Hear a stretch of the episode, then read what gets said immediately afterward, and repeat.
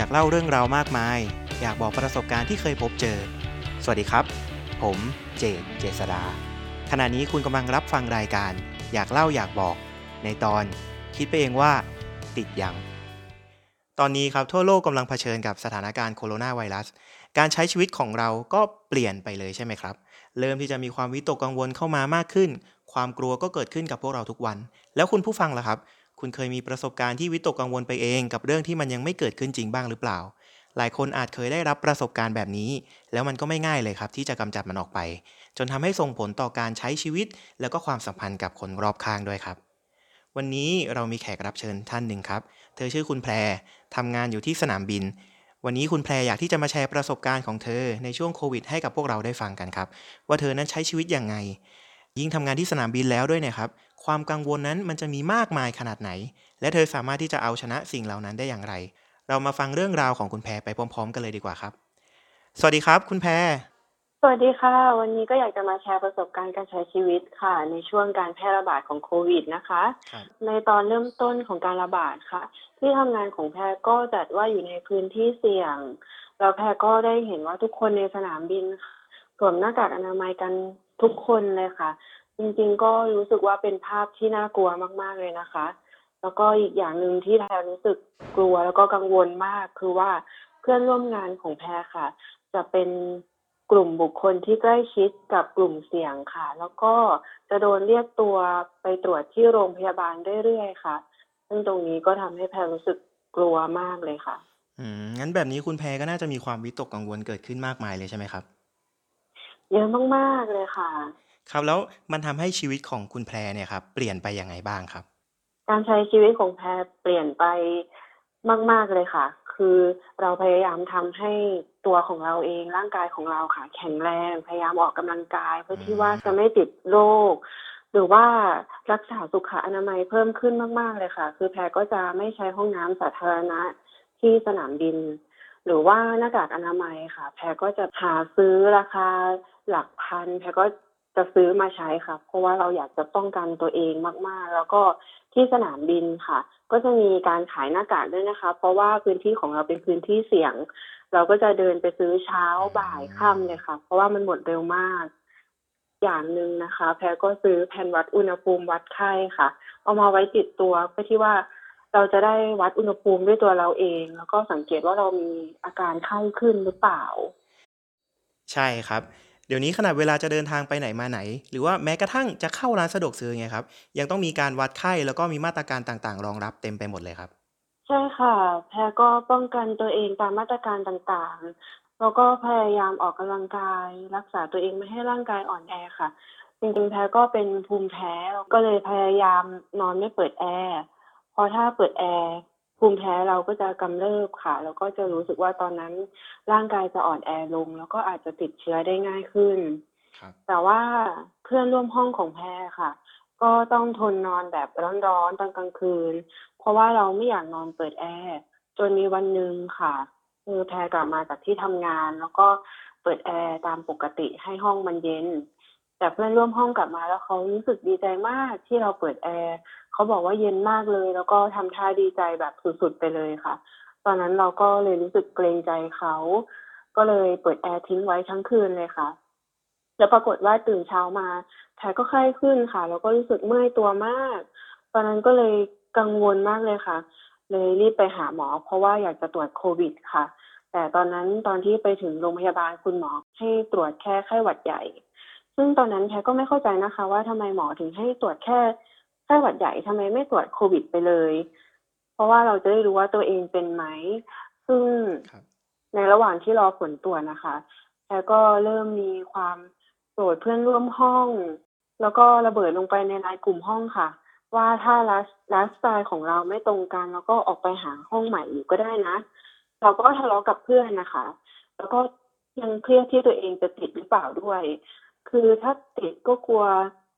ว่าจะมีคนมาว่าเราอะค่ะ ว่าเราเป็นหญิงสาวมหาภัยหรือเปล่า ครับ แต่ว่าตอนนั้นผลก็ยังไม่ออกนะคะ แต่ใจเราก็คือเหมือนกับป่วยเป็นโควิดไปแล้วค่ะ แล้วเราก็เริ่มคิดถึงค่ารักษาพยาบาลเท่าไหร่ จะมีเงินจ่ายไหม ถ้าเราเป็นแล้วเราจะกลับมาปกติเหมือนเดิมไหม คือเราเสพข่าวเกี่ยวกับเรื่องนี้เยอะมาก แต่ปัญหาคือ เราไม่สามารถจัดการกับอะไรได้เลยค่ะ แล้วก็ความคิดมันก็ต่อยอดไปเรื่อยๆ ด้วยค่ะ ครับ แล้วความคิดเนี่ยครับ มันต่อยอดไปอย่างไรบ้างครับ ก็เริ่มจากการที่เราเริ่มเห็นว่าเศรษฐกิจไม่ดี เริ่มไม่มีไฟล์บิน งานเราก็ไม่ได้ทำแล้วเราจะตกงานไหม แล้วก็ถ้าเราถูกไล่ออกหรือว่าบริษัทเราปิดกิจการไปค่ะ ตอนนั้นเราจะทำยังไง เราจะกินอยู่ยังไง เราอาจจะฆ่าตัวตายหรือเปล่า หรือเราจะไปขอความช่วยเหลือจากที่บ้านก่อน แล้วเราก็หางานใหม่ แต่ถ้าหาไม่ได้แล้วชีวิตเราจะเป็นยังไง เราไม่มีเงินกินไม่มีเงินใช้แล้วไหน เรามีภาระผ่อนค่าคอนโด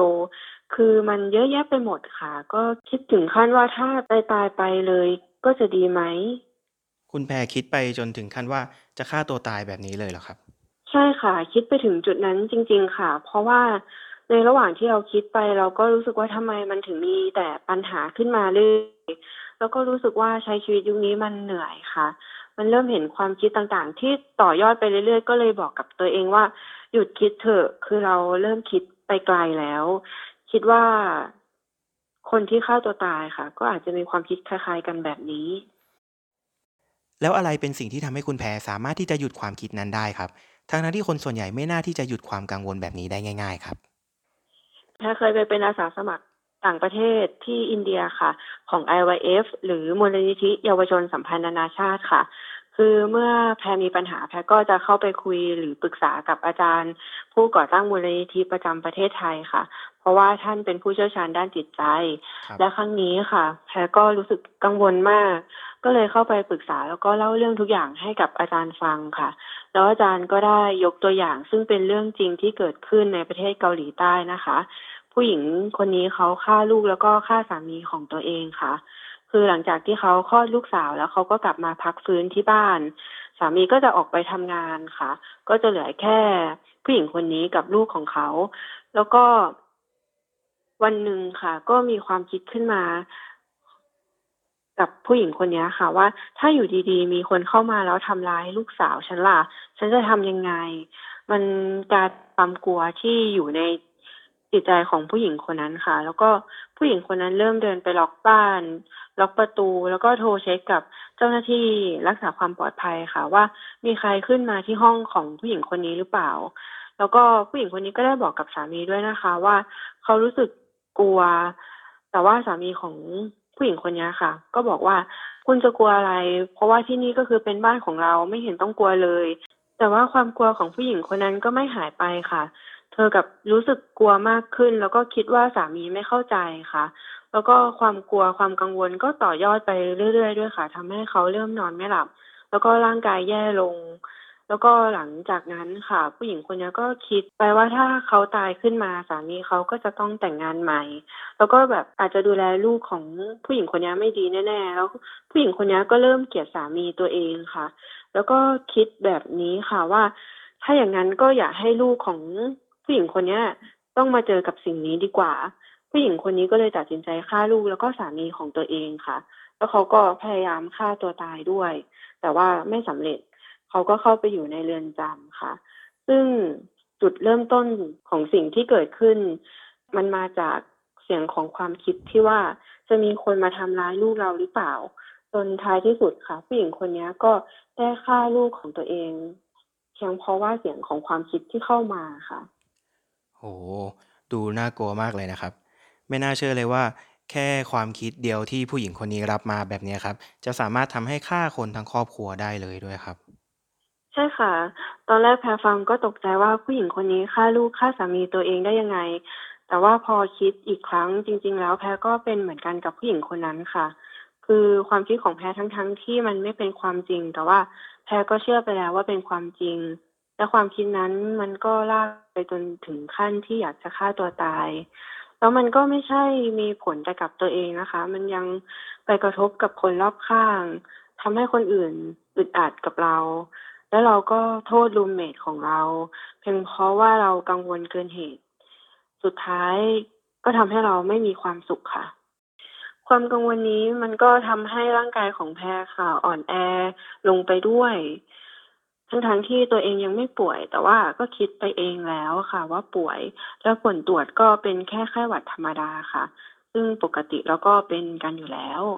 แล้วแพรก็ไปขอโทษเพื่อนๆค่ะ เราได้พูดคุยกันใหม่ ปรับเปลี่ยนการใช้ชีวิต แล้วเราก็ไม่ได้ป่วยอย่างที่เราคิดด้วยค่ะ ก็รู้สึกอิสระมากขึ้น และที่แพรสามารถหยุดความกังวลตรงนี้ได้ค่ะ เพราะว่าเราได้คุยปรึกษากับอาจารย์ที่ IYF และกลับมามองดูตัวเองค่ะ คือถ้าแพรไม่หยุดความคิดแบบนี้แพรคิดแบบนี้ไปเรื่อยๆ ปัญหาที่ตามมาจะใหญ่โตขึ้นมากแค่ไหน คือแพรก็รู้สึกโชคดีค่ะ โชคดีมากๆที่สามารถออกมาจากความกังวลตรงนั้นได้ ความจริงแล้วเราจะป่วยหรือไม่ป่วยเนี่ยก็ขึ้นอยู่กับความคิดของพวกเราด้วยครับ การที่พวกเราวิตกกังวลมากจนเกินไปเนี่ยครับก็สามารถทำให้เกิดเรื่องที่น่ากลัวขึ้นได้ครับ อย่างที่คุณแพรก็คือได้แชร์กับพวกเราครับ ก็เป็นเรื่องที่น่ายินดีมากเลยครับ ที่คุณแพรสามารถที่จะหลุดพ้นจากความคิดอาการวิตกกังวลเหล่านั้นได้ครับสำหรับวันนี้ครับพวกผมก็ขอขอบคุณคุณแพรมากครับที่ได้มาร่วมแบ่งปันประสบการณ์ให้กับผม แล้วก็คุณผู้ฟังได้รับฟังครับ ขอขอบคุณมากครับค่ะขอบคุณมากค่ะ คุณผู้ฟังลองสังเกตตัวเองดูนะครับ ว่าเรากำลังติดตามเสียงความคิดในหัวของเรา จนเกิดอาการวิตกกังวลมากจนเกินไปหรือเปล่า อย่าปล่อยให้ความคิดเหล่านั้นลากเราไปได้ครับ รายการอยากเล่าอยากบอก ก็อยากที่จะเป็นอีกหนึ่งกำลังใจ ให้คุณผู้ฟังนั้นสามารถที่จะหลุดจากอาการวิตกกังวล แล้วก็มีความสุขได้ครับ พบกับรายการอยากเล่าอยากบอกได้ใหม่ ในทุกๆ วันพฤหัสใครที่อยากที่จะพูดคุยกับเราเป็นการส่วนตัว สามารถติดต่อได้ที่เพจอยากเล่าอยากบอกได้เลยครับ สวัสดีครับ